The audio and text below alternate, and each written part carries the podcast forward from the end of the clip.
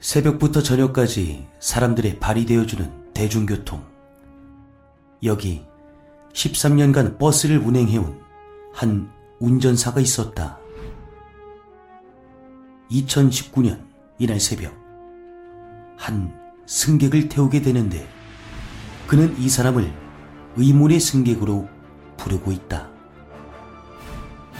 그가 본 손님은 과연 누구였을까?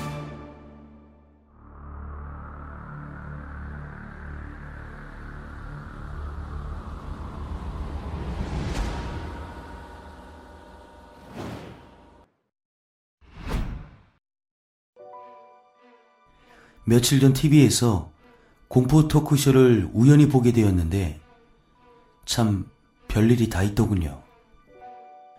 멍하니 보다 문득 제 머릿속을 스쳐간 그날의 기억. 재작년에 겪었던 이야기가 떠올라 이렇게 제보를 드리게 되었습니다. 버스를 운행해 온 지 벌써 13년이 넘어가네요. 참 다양한 승객들을 태워왔지만 그 사람은 다시 떠올리기 힘들 정도로 등골이 오싹합니다. 2019년에 만난 의문의 손님. 참고로 제가 운행하고 있는 버스의 정보는 자세히 말씀드릴 수 없음을 양해 바랍니다. 제가 이야기를 하게 되면 눈치가 빠르신 분은 어느 정도 아실 수도 있겠네요. 막차 운행을 할 때였습니다. 막차 시간은 12시 45분. 서울에서 경기도 쪽으로 오는 버스였습니다. 그때 만났던 한 의문의 손님이 있었습니다. 상행선 운행할 때는 그 손님을 본 적이 없지만 서울에서 경기도로 오는 하행선에서 항상 막차 운행을 할 때 그 손님을 만났습니다. 20대 중반으로 보이는 이 젊은 남성. 분위기가 굉장히 어둡다고 해야 할까요? 두꺼운 후드티와 페인트때가 묻어 보이는 청바지, 그리고 후드를 항상 쓰고 있었습니다. 매번 맨 뒷좌석에 앉는 이 손님을 보며 속으로 생각했습니다. 뭔가 사연이 있어 보이고 참 열심히 사는 청년인가 보다 라고 말이죠. 그 손님은 항상 막차 시간에 부평구에서 버스를 탑니다. 부평구에서 계양구로 가는 시점부터는 손님이 많이 없어서 한분 한분 내려드리다 보면 그 손님과 둘이 가던 날이 많았기에 유독 기억에 남았습니다. 마지막 종착지인 경기도 차고지에서 내리고는 매번 아무것도 없는 깜깜한 밤길을 홀로 걸어가던 그 손님. 참 이상하더군요. 정류장을 놓친 것도 아닌데 말이죠. 그 손님을 2019년 3월부터인가 3개월가량 본 것 같습니다. 매번 제일 뒷좌석에 앉아 창문 밖을 쓸쓸히 바라보던 그 청년. 뭔가 슬퍼 보였습니다. 말이라도 걸어볼까 싶다가도 쉽지가 않더군요. 그렇게 항상 막차 시간대 만났던 의문의 손님. 아마 6월 중순쯤으로 기억을 합니다. 슬픈 얼굴의 그 청년이 어느 날부터인지 보이지가 않는 겁니다. 매번 보던 손님을 안 보니까 무슨 일이 생긴 건가 걱정도 되고 괜히 기분이 이상하더군요. 한 2주 정도 흘렀을까요? 이날도 하행선 막차 시간 부평구 정류소에 도착할 때였습니다. 정류소 앞에 버스를 기다리는 한 사람. 여전히 때가 묻은 청바지와 후드를 쓰고 있는 그 청년이 서 있는 겁니다. 그런데 그 의문의 청년.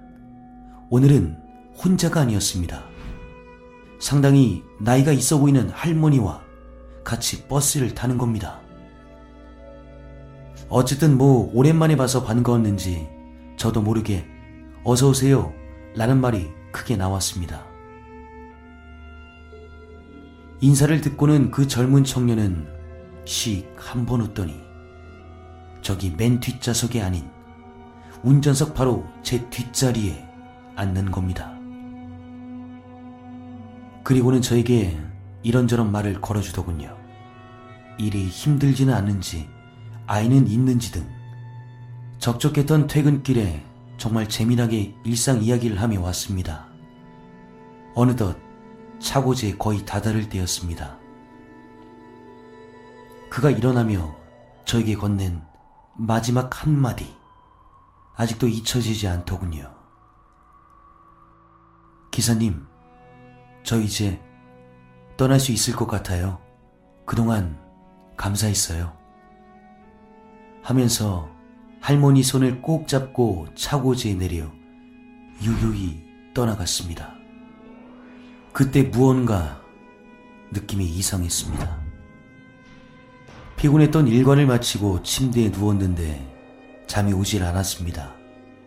한참을 뒤척이다 잠이 들었을 쯤 꿈을 꾸었습니다. 편안한 꿈이었던 만큼 너무나 생생했던 페인트 때가 묻은 청바지와 두꺼운 후드티를 입은 젊은 청년. 청년이 나오더니 저한테 연거푸 감사하다는 이야기를 하는 겁니다.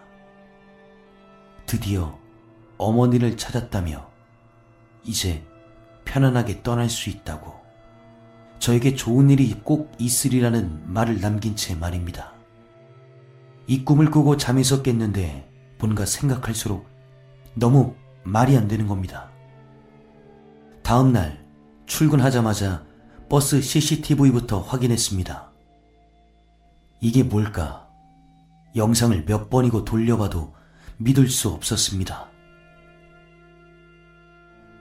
하행선 막차 운행 당시 버스 안에서 제가 보았던 페인트 때가 묻은 청바지와 후드티를 입은 그 젊은 청년이 보이지 않는 겁니다.